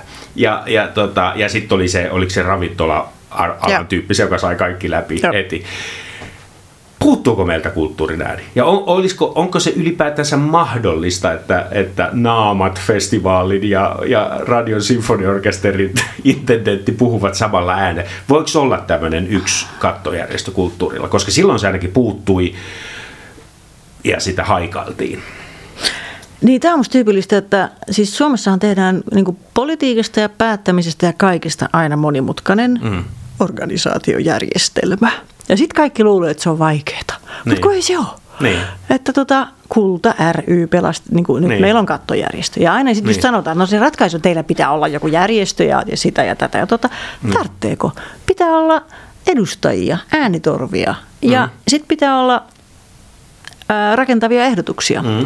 Joku suunta, mitä kohti mennään. En mä usko, että Naamat-festivaali ja RSO tarvitsee yhteisen kattojärjestön välttämättä, mutta heilläkin on jotain yhteistä. Mm-hmm. Ja se on se, mikä on se henkinen sisältö, jota yhteiskunnassa täytyy tuottaa ja olla. Mm. Ja, ja sen puolesta puhujia täytyy olla myös politiikassa. Nyt on jonkun verran pandemian jälkeen niin tietyt poliitikot huomannut, että Aa, niin tälläkin voi saada parisataa ääntä. Ja sitten ollaan niin kulttuuriystäviä. Ja sekin on hyvä asia. Se on ihan sama Se kuin tämä viherpesu. niin. Että hyvä, joka ikinen, joka näyttävästi syö kasvisruokaa, niin aina parempi Niin. Riikka Purra. Mutta, mutta tota, Onko Riikka Purra kasvissyöjä? on, niin kuin. Hitlerkin oli. Ja Richard Wagner. Et se ei vielä tee ihmisestä ihan täydellistä. Ihan, joo, joo, kyllä, joo. mutta tota, mut sitten pitää olla, niinku, taiteilijathan on, niin kuin kaikki ihmiset, hirveän hyviä purnaamaan ja valittamaan. Mm. Mutta sitten pitää olla niitä ratkaisuja ja keinoja. Että okei, mitä te haluatte? Niin. No pandemian aikaahan me halusimme, että konserttitalojen ovet avataan, kun oli jo opittu, että sieltä ei ole lähtenyt yhtään tartuntaketjua, koska turvavälit ja käsidesit ja kaikki nämä opittiin niin nopeasti äh, siellä mm-hmm. ja sitten me nähdään kauppakeskuksen avajaiset. Ja, Ja mitä vähemmän myydään viinaa, niin sitä vähemmän se tarttuu. Se. Niin, niin, niin. No tämä Eh, juuri. joo, tämä oli se, mutta sitä, sitä me ei kyllä saatu millään ilveellä läpi pandemian aikana sitä messagea. Kiitos tämän Kiurun, joka nyt pyrkii SDPn puheenjohtajaksi. Onneksi ei tarvitse puuttua siihen. Ja niin lyhyt on ihmismuisti, että monet taktikoivat nyt taiteilijatkin ja äänesti demareita. Niinkö? Ahaa. Siihen perustuu vihreiden vaalitappio. Niinpä.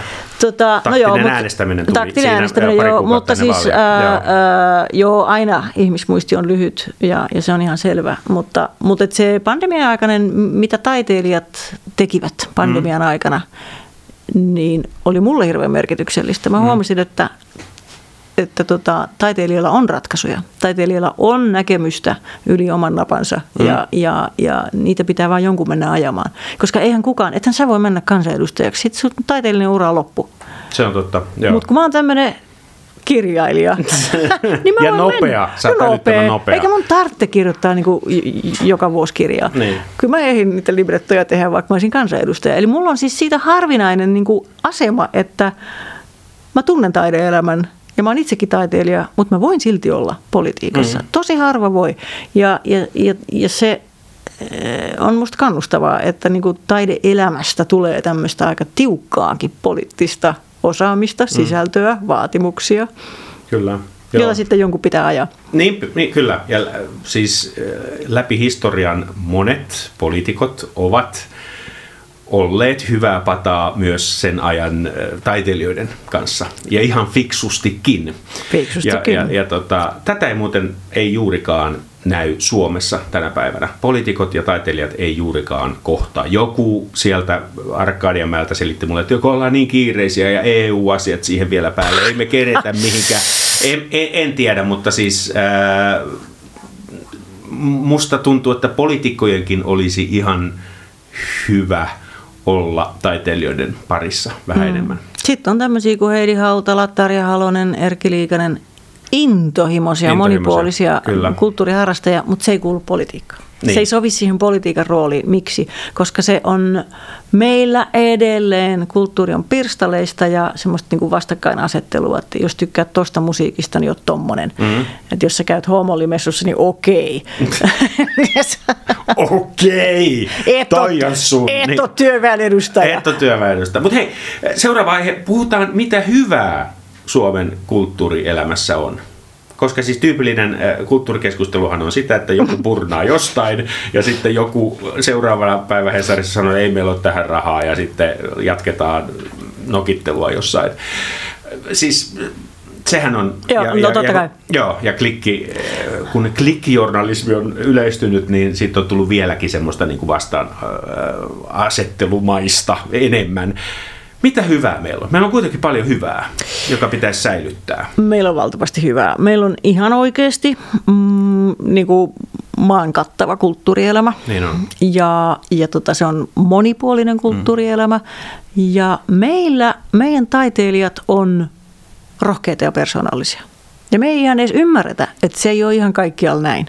Että meillä Totta. on tämmöisiä omaperäisiä taiteilijoita paljon. Ja, ja tota, Iu Susiluoto. Niin. Niin kuin, come on. Niin, Pitää elä- olla tosi rohkea. Niin, Siellä se on momassa. Niin, joo, joo, kyllä, kyllä. Mä sanoisin, että prosentuaalisesti huomattavasti enemmän kuin esimerkiksi Saksan taiteilijoista, niin meillä on näitä persoonallisuuksia. Joo. Ja Kyllä. vaikka me nyt aluksi ha- haukuttiin koko tämä taiteilijaksi kouluttaminen niin kuin, taideyliopistossa, mm. niin jollain tavalla siellä kuitenkin ymmärretään persoonallisuutta, koska mm. kyllä sieltä tulee niitä. Siis sehän on yksi, miksi meillä on kapellimestareita, miksi meillä on solisteja, miksi meillä on Iiro Rantala, miksi mm. meillä on Pekka Kuusisto. Että joku on, tekee omalla tavallaan, niin ei sanotakaan, että ei noin saa tehdä. Vaan että okei, hyvä, mielenkiintoista. Mm, toivottavasti tämä on tulevaisuudessa Mä myös uskon. näin. Mä, mä Joo. toivon ja uskon. Joo. Ja toinen asia on tietysti se, että vaikka siellä ei kukaan sanoisi, että, että hyvä Iiro, niin ää, nämä poikkeukset kuitenkin pääsee aina pinnalle. Mm. Et meillä on jotenkin tämä niinku, tää itse kulttuurielämä suosii semmoista, koska yleisö rakastaa heitä, teitä. Mm. Se on totta. Jos on niin vahva sisäinen ääni ja semmoinen joku käsitys siitä, mikä se oma juttu on, niin se tuskin tulee lannistetuksi Nimenomaan. Musiikki, musiikkikoulussa tänä päivänä, Joo. kun ei enää puhuta sillä tavalla, Joo. kun puhuttiin 150 vuotta sitten. Tai- ja näitä sinusta ei koskaan tule pianisteja, storeja kuulee nyt entistä vähemmän. Niitä on hirveästi Joo. kuultu, mutta On. nämä kai on, on nyt ohjeistettu, että sä et voi sanoa noin. Ei voi sanoa näin. Ja sitten toinen on se, että jos joku on hirveän persoonallinen vahva ja oma tekeminen, ja sitten se lannistuu opettajasta, niin ehkä se ei ollutkaan suuri taiteilija. Et, et tavallaan Se niinku, voi olla, joo. mikään ei estä merkittävien taiteilijoiden läpipääsyä.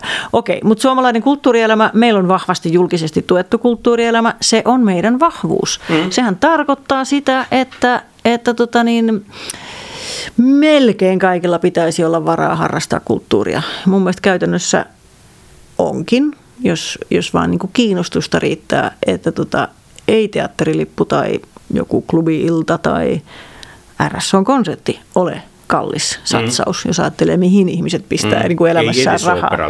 niin. Ei, ei. Ja, ja kirjastolaitos, mm. sehän on aivan mieletön. Niin on. Ja se on edelleen hyvinvoiva. Mä oon kiertänyt kymmenen vuotta varmaan kaikki Suomen kirjastot. Mä menen aina, kun mut pyydetään johonkin puhumaan kirjoistani. Mm, siellä se iso raha. Ja joo, esiintyjäpalkkiot. 250 Joo, euroa reissu. joo. Niin No tota, niin. mutta et siis koko ajan nousee uusia mielettömiä kirjastoja tuolla mm. pitkin Suomea. Et ei, ei kirjastolaitos ole näivettynyt ja kuivumassa ja kuollut ja lukuharrastus olematon. Ei pidä paikkaansa. Joskus mä oon ajatellut, että kun esimerkiksi mut kysytään tuolla ulkomailla, että kun Suomessa on kaikki niin hyvin, niin miten te vanhuksia näin huonosti ja miten tämä, mm. niin sitten, ja että tämmöisiä kirjoja, niin, niin sitten mä oon koittanut sanoa, että ehkä se hyvinvointivaltion idea perustuukin siihen, että ihmiset on kriittisiä. Me ei koskaan levätä laakereilla, niin kuin, että nyt on hyvin. Niin. Nyt on kaikki hyvin, ei tarvitse enää tehdä mitään, vaan meillä on aina joku, mistä rutkutetaan. Niin. Ja, ja silleen asiat muuttuu hitaasti paremmiksi. Mä haluan vielä nostaa meidän apurahajärjestelmän, joka on hirveän mm. hieno siksi, että se on toisaalta julkinen, mutta sitten se on myös, onko nykyään jo yli puolet yksityisiä säätiöitä. Kyllä. Aina sanotaan, että meillä ei ole täällä isoa rahaa, onpas meillä. Ja, ja ne, jotka on koneenomistajia ja vihureita ja keitä näitä on, niin ne on perustanut näitä säätiöitä. Kyllä. En taiteilijapuolella lähtisi hirveän helpolla äh, vittuilemaan Erkon tai Herliinin Ei. suvulle, Ei jotka laittavat syytä. kymmeniä miljoonia Joo. joka vuosi Joo. kulttuurin ja tieteen Joo. Äh, Se on, se on miljardeja se potti, mitä nämä yksityiset säätiöt tekee. Joo. Ja just, että on tullut uusia säätiöitä, niin kuin, niin kuin Herlinien erilaiset säätiöt Niin. ja tämä Erkko. Kyllä. Ja, ja tota, Kiitos teille. Kiitos, kiitos. Tosin mä en ole saanut mitään.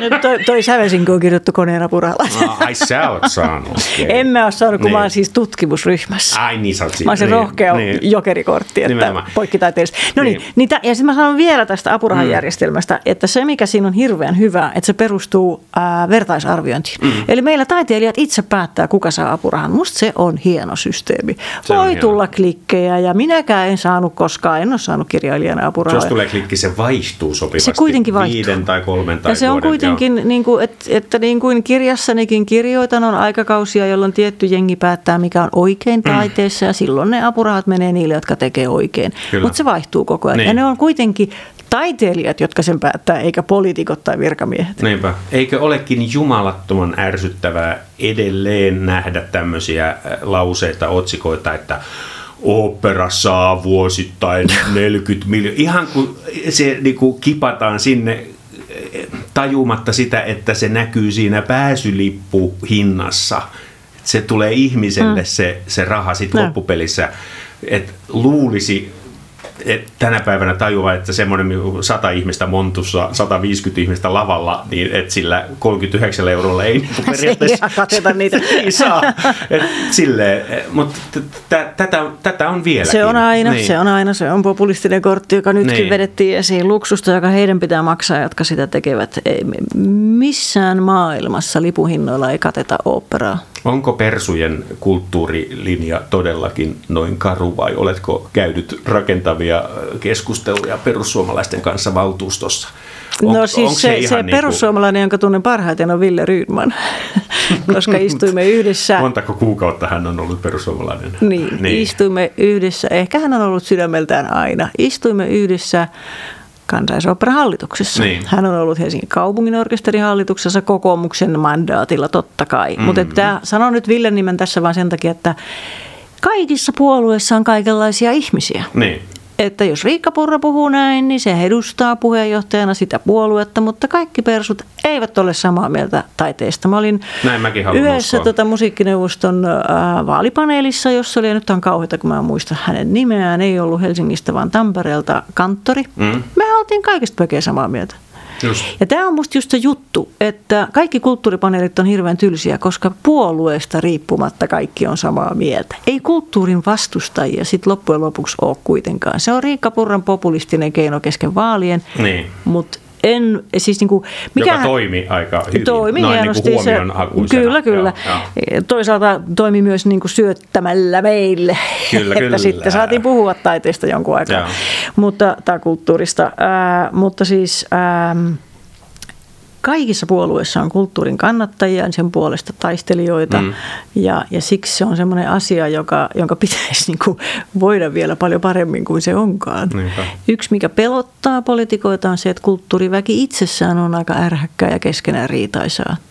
Ja siitä on tämä Guggenheim kaikkein surullisin esimerkki. Se on totta. Et. Helsingin kokoomuspoliitikot ajattelivat, että nyt ihan mielettömän makea juttu saadaan tänne Guggenheim-museoon, Mm. Mikä olisikin ollut mielettömän makea Niin juttu. olisi. Joo. Mutta kun taiteilijat rupesivat riitelemään keskenään. Mm. Ja sitten ne teitä sanoivat, että okei, mä, me luultiin, että tämä oli hyvä idea, että ei, ei me sitten tehdäkään sitä, että te ette tykännytkään tästä. loppupelissä se ollut Osku Pajamäki, joka oli se, ainakin mulle kävi silmään, että se suurimpana vastustajana, Mm. SDP. SDP, mutta vasemmisto, vasemmisto. Vasemmisto. Ö, Mutta että taiteilijoiden, taiteilijoiden suulla taiteilijat ryhtyivät vastustamaan sitä, koska me emme tarvitse mitään amerikkalaista McDonald's-kulttuuria tänne. Niin. Me emme tarvitse Mehän ulkomaista tarvitsemme taidetta. me Tarvitsemme sen parkkipaikan siihen, mikä siinä on edelleenkin. Joo. Tota, mm, ja, tässä lopussa mehän kerromme avoimesti, mitä meillä on tulossa. Loistavaa. Niin, loistavaa. Meillähän on tulossa siis, äh, meillä on jalka oven välissä kahteenkin oopperataloon. Äh, äh, Sanoisin, että se toinen, niin koko jalka on jo sisällä. Eli tota, äh, Berlin Komische Oper on tilannut meiltä toisen operan, A Day of a Soprano, joka pitäisi tulla maaliskuussa 25. Tulee. Se tulee. Onko sulla jo päivämäärä? Mulla on se aikaraami, että se Okei. siis kevät Keväällä. 25. Joo. Ja, ja tota, tämä on siis äh, yhden naisen opera Dagmar Mansell äh, niminen äh, laulava näyttelijä tulee esittämään. Koomikko. Koomikko. Ja, ja tota, odotamme innolla, eikö niin? Ehdottomasti siis. Tämä on ollut tosi mielenkiintoista ja mun täytyy sanoa, että äh, sä oot siinäkin poikkeus, että sä et lannistu. Että aika monen luona ollaan käyty tämän mm. idean kanssa. Ja lopulta löytyi se yksi. Ja kun sehän on se, millä jutut menee läpi, että joku ratkaiseva henkilö innostuu. Ja se oli Dagmar Mansell, Kyllä. jonka luoksessa menit. Kyllä. Ja, ja tota, Kyllä mäkin lannistun sitten lopulta, mutta, ja, mutta tota, mut en, siinä, siinä täytyy käydä kyllä tosi monta kierrosta. täytyy, mutta niin on muidenkin täytynyt. Niin on, joo joo, kun tämä on ihan Joo. selvä ja tämä on juuri se, mitä ei siellä taideyliopistossa opeteta, että niin. ei Niin. ne niinku itsestään tule ne ideat, vaan Niin. niin. itse pitää tehdä ja taistella ihan älyttömästi niiden Kyllä. ideoiden puolesta. Ja nimenomaan oopperoiden puolesta pitää, siis musta tuntuu, että semmoinen juuri valmistunut säveltäjä, äh, sinfonian tilaus jonnekin on he- helpompi juttu, On, mutta oman, on, on. omaan ideaan tai meidän yhteiseen ideaan perustuvan oopperan saaminen johonkin taloon, siinä saa vähän tehdä. töitä. Se on aika vaikeaa. Se on aika vaikeaa. Joo. Ja kuka milloinkin on se ratkaiseva tekijä, mm-hmm. mutta tota niin, tämä Dagmar Mansell, siis Suomessa ei kukaan tiedä, mutta mä en tiedä kuka näyttelijä olisi Suomessa Dagmar Mansell. Hän on niin, kuin niin käsittämättömän tunnettu Saksassa, koska Niin hän on. koko Ehkä ajan... Ritva Valkama viimeisenä Ritva vuosina. Valkama. Joo, koko joo. ajan pyörii telkkarissa joku TV-sarja, jossa hän on pääosassa. Sen Kyllä. lisäksi hän on koko ajan lavalla ja siis viimeiset 12 vuotta koomisopperin Niin. lavalla. Selvennykseksi äh, katsojille, kuulijoille sanottakoon, että siis meillä oli tämä idea, ja se on hyvä idea, mutta siis se, se vipuvarsi oli nimenomaan, että me löydettiin tämä oikea henkilö. Esittäjä, koska se on monologi, yhden Joo. naisen show. Usein on hyvä mennä idean kanssa silleen niin kuin puolivalmiina, että ei me tiedetä, kuka tämän esittäisi, ja te päätätte ja antaa niin kuin, teatterijohdolle, operajohdolle mahdollisimman paljon köyttä, että he saavat vaikuttaa lopputulokseen. Kyllä. Sekin on hyvä strategia, olkoon tämä oppimateriaalina muille, mutta tässä tilanteessa se ratkaiseva juttu oli se, että me, me löysimme tämän tähden, mm-hmm. tai itse asiassa tämä tähtihän löysi meidät. Hän tuli katsomaan äh, Die Zaubermelodikan No se on totta. Ko- koomisen, Mut- ja sitten meillä oli kohtaaminen siinä aulassa, ja sitten kävi ilmi, että hänellä on viisi mun levyä, ja bla bla bla. Mutta tota, Sehän kävit aika monen sopranon luona. mä, joo. Nimiä mo- mainitsematta. Nimiä mainitsematta. Mäkin olin joskus mukana. Kyllä, joo, ja yksikin sanoi, että I don't like this character. Meni liian lähelle hänen persoonansa. Meni liian lähelle, se oli, joo, Ja yksi ei kyllä. jaksanut kiivetä portaita ylös, niin että se ei Nimenomaan. ehkä olisi pärjännyt siinä Nimenomaan. lavalla. Mutta vuonna 2025 keväällä, jos satutte kulkemaan Berliinin seudulla, niin voitte tulla katsomaan äh, jok, prokkiksi, joka tällä hetkellä on nimellä A Day of a Soprano. En tiedä, mikä sen nimeksi tulee. Mutta sitten meillä on äh, toinenkin vetämässä äh, tämä, jota on pyöritelty jo monta monta vuotta, eli jalkapalloaiheiden opera. Se pitäisi tehdä Graatsiin. Se pitäisi tehdä Graatsiin ja siinä Niin. meillä on myös kontakti. Seuraava Graatsin nyt aloittava taiteellinen johtaja oli se, joka matkusti Kuopioon tapaamaan Iiroa nähdäkseen meidän pikaparantola-operan ja tilasi siltä istumalta sen, mistä tuli Zaubermelodika. Eli tämä on se, missä jalka, enemmän kuin jalka on siellä Tä- oven välissä. On jalkaan, joo, molemmat ehkä. Tota, ja tämä henkilö sai sitten pestin taiteelliseksi johtajaksi Graatsiin. Graz on, tuli juuri näin paksu heidän printattu. Niin. Ai, se tuli, okei, Joo, joo, ensi joo, kautensa. Täytyy sanoa aika vakuuttavaa kyllä. Just. Että et, okei, Suomessa puhutaan vain Wien, äh, Berliin. Lontoo, Pa- Pariisi, Berliin, New Niin. York, San Francisco, mutta siis äh, Keski-Eurooppa on täynnä merkittäviä Niin on. oopperataloja. Grazissa tehdään todella mielenkiintoista operaa ja paljon. Ja ei, ilmeisesti siellä on rahaakin, koska monta produktiota vuodessa. Just. Ja toivottavasti suomalainen ö, jalkapallo-opera vuonna 2026. Kenties. Sopii, sopii. Sopii, okei, okay, joo, ja, ja, joo. Se tekeminen on... Sehän on se pikkujuttu. Mutta se on oikeasti, tämä on ihan huvittavaa. Se on pikkujuttu verrattuna siihen, mitä se on se sen idean kauppaaminen ja myyminen. Se on, se on totta. Se, se itse tekeminen on hauskaa, luontevaa, Öö, Okei, okay, istumalihaksia vaativaa, mutta tämä myymispuoli on paljon epämukavampaa. Se on ra- paljon epämukavampaa, joo. joo. Se on vähän niin kuin politi- politiikka. Pitää myydä itseään tuolla ja Niin, mutta onkin. neljä viidestä sanoo ei kiinnosta. Ai jaa, Ai, se, se, tohon, tohon, tohon mä en pysty. Py- No sitähän sä teet koko ajan. Joo, mutta sanotaan, eh, meidän DNAssa on jotain semmoinen, että sinulle tuntemattoman henkilön satunnainen kohtaaminen kadulla, siinä on jotain hankalampaa Suomessa kuin vaikka Ranskassa mun mielestä. Voi olla, mulle se ei ole vaikeaa. Se, Sulle se ei mulle se on ihan vaikeaa, ok. Ei musta kaikki uudet ihmiset on mielenkiintoisia ja... mm, Jopa nämä, jotka sanoo, että ei kiinnosta. Joo, ei, no siis hyvä kun sanoo niin, eikä niin, että jää siihen ja haukkumaan mua. Niin, Koska niitäkin on. Niin. niitäkin on. Hei, loppukysymykset. Onko maailma mennyt sun elinaikana parempaan vai huonompaan suuntaan? No, ilmastollisesti katastrofisuuntaan. Mm. Ja kauheata on se, että se on minun ikäluokkani, joka on se kaikkein paskin. 60-luvulla syntyneet on saanut kaiken hyvän. Ei 70-luvulla. Sinä myös, mutta sä tuut vähän, oot niin onneksi vähän nuorempi, mutta, Niin. niin. mutta joo, sä oot saanut sen saman kanssa, että, että tota, mm, peruskoulu, ilmainen hammashoito, ilmainen terveydenhoito, vielä ne vapaat yliopistovuodet ja, ja helppo yliopisto-opiskelijaelämä, ja koko tämä sosiaalipuoli on koko ajan parantunut. Ja sitten kun ruvettiin tekemään lapsia, niin kas päiväkoti oli valmis. Koko ajan. Kaikki on ollut meille niin kuin valmista. Niin, eläkettäkin. on Eläkettäkin on kivasti niin. kertynyt ja meillä oli vielä näitä vakituisia työpaikkojakin, jos Niin. tosin jätin sitten. Niin. Mutta kuitenkin, että niin kuin meillä, on, meillä oli, elämä oli helppoa ja selkeää. Just. Ja, ja, tota, mitä me tehtiin samaan aikaan? Me koko ajan elintaso nousi, elintaso mm. nousi. Ai, pihviä voisi syödä arkena. Mun lapsuuden kodissa ja mun isä, me oltiin kuitenkin niin kuin ylempää keskiluokkaa. Mm. Koskaan syöty mitään koko lihaa. Ikinä. Ellei tullut vieraita, niin mm. Tehtiin semmoinen... Ulkofile sitten. Ei kun semmoinen paahtopaiste, niin, jokaiselle niin. viiletään Niin. ohut siivu. Niin.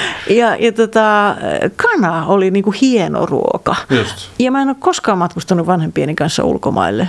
Kesämökillä ilman vesijohtoa ja, ja ilman sähkölämmitystä, ilman sähköä. Mm-hmm. Kaikki kesät siellä. Tähän, nyt kun mä mietin, niin että miten pitäisi elää, niin mä mietin niin kuin omaa lapsuuttani ja vanhempia, niin mun pitäisi elää niin kuin he.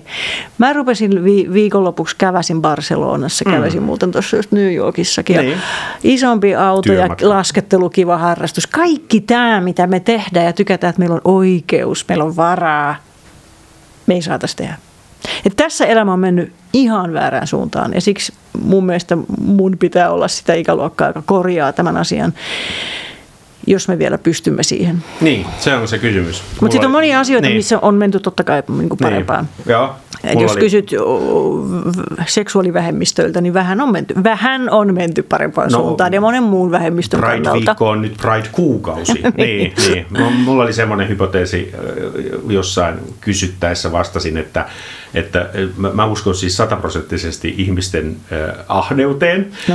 ja, ja, mutta sitten mä uskon myös tähän siis nerokkuuteen tieteen äh, piirissä, niin sitten kun nämä yhdistyy, eli tota noin, niin, ne innovaatiot, ilmaston, ilmakehän puhdistamiseksi, sitten kun siellä on ne valtavat rahat, eli nyt meidän on pakko saada tämä toimivaan, tässä on 100 miljardia, niin sitten ikään kuin se kiihdyttää sen innovaation, Yes. se ahneus auttaa Joo, joo, ja, siinä. ja sehän on käynnistynyt ja sen nimi on vihreä siirtymä ja siksi kokoomuskin sitä kannattaa. Kyllä. Tämä on se, mikä on nyt menossa, mikä paikkaa. Ja sitten jos miettii, mikä on mennyt paremmin, niin totta kai se, että, että ihmisten elintaso on noussut Niin. merkittävästi, ei vain Suomessa, vaan siis Niin. paljon muuallakin.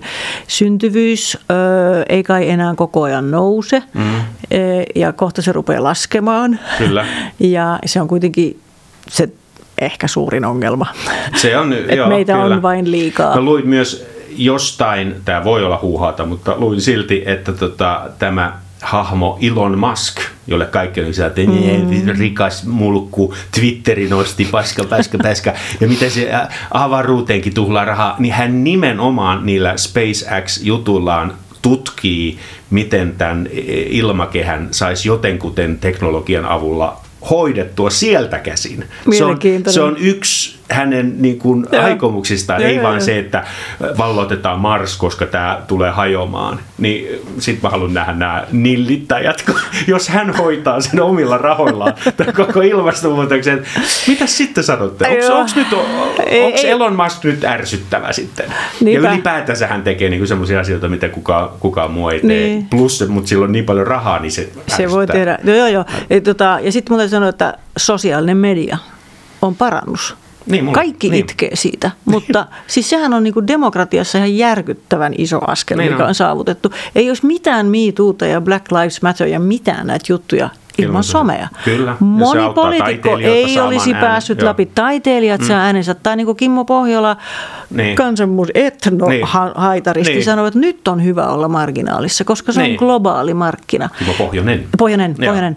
Ää, eli kauheasti on hyvää tässä On, on. somessa. Ja, On. ja, ja sitten kun mulla on paljon eläkeikäisiä ystäviä sosiaalisessa mediassa, mä näen, miten se on oikeasti sosiaalista. Niin. Ne katsoo yhdessä Euroviisuja ja uutisia ja Kommentoi. keskustelevat Niin, siellä. nimenomaan. Ja se on ihan tyhmä mennä sitten jonkun nelikymppisen Hesarin toimittajan valittamaan, että tässä on jotain pielessä, koska mm. tämä kontakti, mikä meillä on tässä, on Niin. se kaikkein paras. On tietysti, mutta kaikille ei ole mahdollisuutta Ei siihen. olekaan, ei ja, se on, kyllä. ja miten paljon teknologia tässä myös niin on auttanut kaikkia vammaisia, aistivammaisia, syrjäytyneitä. Joo, joo. On helpompi hoitaa omia asioita. Et ei nyt itketä koko ajan, että tämä teknologia pilaa kaiken. Sehän parantaa koko ajan. Se parantaa, mutta siitäkin voi itkeä siellä teknologian parissa. Siellä. Miten rentoudut somessako? Rentoudut. Tämä on siis sama kuin, mikä harrastus. Niin. Eh, tota niin, mm, mä jotenkin mun mielestä mun elämäntyyli on aika rento. Sitten se rentoutuminen on sitä, Tämähän on mielenkiintoista. että, Joo. että ei tee niin kuin, musta mun elämäntyyli on rento, koska ensinnäkin mä en ota itseäni kauhean vakavasti ja Niin. toiseksi mä teen vain asioita, joista mä oon kiinnostunut. Mm-hmm. Joten se on palkitsevaa ja mulla ei ole semmoista, nyt täytyy tyhjentää pää. Niin kukaan ei sano, että mun elämäntyyli on rento, vaan kaikkien pitää tehdä se erikseen. Siksi mä kysynkin tätä, vaikka no tämmöinen niin me naiset tyyppinen kysymys. Joo, et en niin. mä keksi, että en mä tiedä, että, että rentouduks mä silloin, kun mä katson jotain TV-sarjaa ja virkkaan neljöitä, koska Niin. mä oikeastaan niin sekin on semmoista mun mielestä, että mä lataan itseäni asioita, jotka mä sitten tulostan jossain muualla Okei. tehdessäni toimittajalle kirjailijan töitä. Niin. Tai poliitikon töitä. Mitä tapahtuu kuoleman jälkeen? Ei mitään, ja se on se pelastus. Sen takia se ihana kirja Jose Saramagosin Oikukas kuolema vai Oikullinen kuolema. U- uutta Hosea vai? Ei vai varmaan, vanha? Okei. ohut kirja. Ah. Ja tota, äh, siinä on siis tämmöinen, että äh, kuolema päättää lopettaa yhteistyön ihmisten kanssa, ei ole enää kuolemaa. Ja miten käy ihmisille, kun ei ole kuolemaa? Se on ihan katastrofi. Ja se on ihana ohut kirja, missä eri ihmisten näkökulmasta katsotaan, että mitä nyt tapahtuu, kun ihminen ei kuolekaan. Siellä on muun muassa tämä, että tarvitaan eutanasia, kun ei se, ei se iso isä kuolekaan. Niin, niin. Mutta kaikkein riemastuttavin luku on se, missä papit kokoontuu. Et nyt meiltä meni kaikki pohjaan. Koko uskonto perustuu sille valeelle, että kuoleman jälkeen on jotakin. Mm. Sille Mut sit kun me saad- suorastaan. Niin. niin. Että tota, koita kestää tämä paska-elämä, koska sitten. Sitten on se amazing place Joo. on tiedossa. Ja, ja kun sitten lopulta kerrotaan se salaisuus, että mitään ei ole, niin mihin me tarvitaan sitä. Niin. Mutta eh, voidaan no häihin ja ristiäisiin. rituaaleihin. Joo. Joo, joo, joo, ja vaikka mihin, mutta Joo. kirkko tekee hyvää diakonityötä. Mutta mun mielestä niin kuin mulle se on nimenomaan se suuri helpotus, miksi mä en ihan oikeasti pelkää omaa kuolemaani, koska sitten tämä loppuu ja sitten se on siinä. Mm. Ja sä oot vielä tatuoinut siis e- elvytys... To, joo. Di- Näkyykö? Näkyy. Ylä, yläkoot. Tuo on siis elvytyskielto tatuointi. Joo. Se on siis ihan oikea tatuointi tatuointi. Se on ihan oikein tatuointi ja se on kansainvälinen koodisto, että kaikkien, niin kuin, jotka ryntää, kaikki eivät tunne sitä koodia, mutta että lääkärit Ne on osun tekemällä. Danny, Niilo, Joo. Risto. Niin, niin. Ja todennäköisesti en tiedä, tuleeko mun elämästä niistä hetkeä, jolloin tämmöistä pitäisi miettiä, mutta tämä on tämmöinen niin kuin protesti, että, että tota, kaikin keinoin mun elämääni ei tarvitse pitkittää. Niinpä, elvytyskielto tatuoituna rinta. Se on aika... Koska joo. tästä se alkaa se Tästä- painaminen, niin, painaminen. kun mä oon jo oikeastaan, aivot on jo kuollut, mutta On, sydän on. pumppaa. Kyllä, ja joku, joku tota pervo antaa vielä suusta Niin. suuhun sitä. Ja sitten mä herään semmoisessa kasviksi, jolla on vähän erilainen persoona ja mikä ei toimi ja olen ympärivuorokautisen hoidon uhrina, niin onko, olitteko hyvän tekijöitä? Niin, vihannesosastolla nähdään. Olen soittanut lopuksi biisin vieraille. Tota, mä samalla yritän miettiä, että minkä biisin mä soittaisin sulle. Sun pitäisi ottaa mulle Bachia. Ah, Bachia. Kyllä. Ahaa, okei. Koska sä soitat aivan liian harvoin Bachia. Mä oon mielestäni vain kaksi kertaa kuullut ja sä oot hirveän hyvä siinä. Mä soitin jo kyyrien jollekin vieraalle. Ootas nyt. Eikö soita ihan pianomusaa? Kyllä, okei, no ei sitten. Soita ihan mitä päähän Mä soitan pälkähtää. operamusiikkia. Ota, ota Okei. tää kamera ja tota, ää, joudut antamaan tuol, tuolisi. Ei kun nyt se kuvaa sua. Mutta se on hyvä. Se on hyvä, koska se... Mä kyynelehdin. Kyynelehdi, ää, aidot kyyneleet. Mutta miksi, ää, miksi mä näen, mä kuvaan? Ei kun painat sitä. Tota. Noin. All right. Mutta muista kuvaa itsesi. Ei kun mä kuvaan sen. Kaveria rustikana. Mitä? Kaveria rustikana. Kyllä. Intermezzo.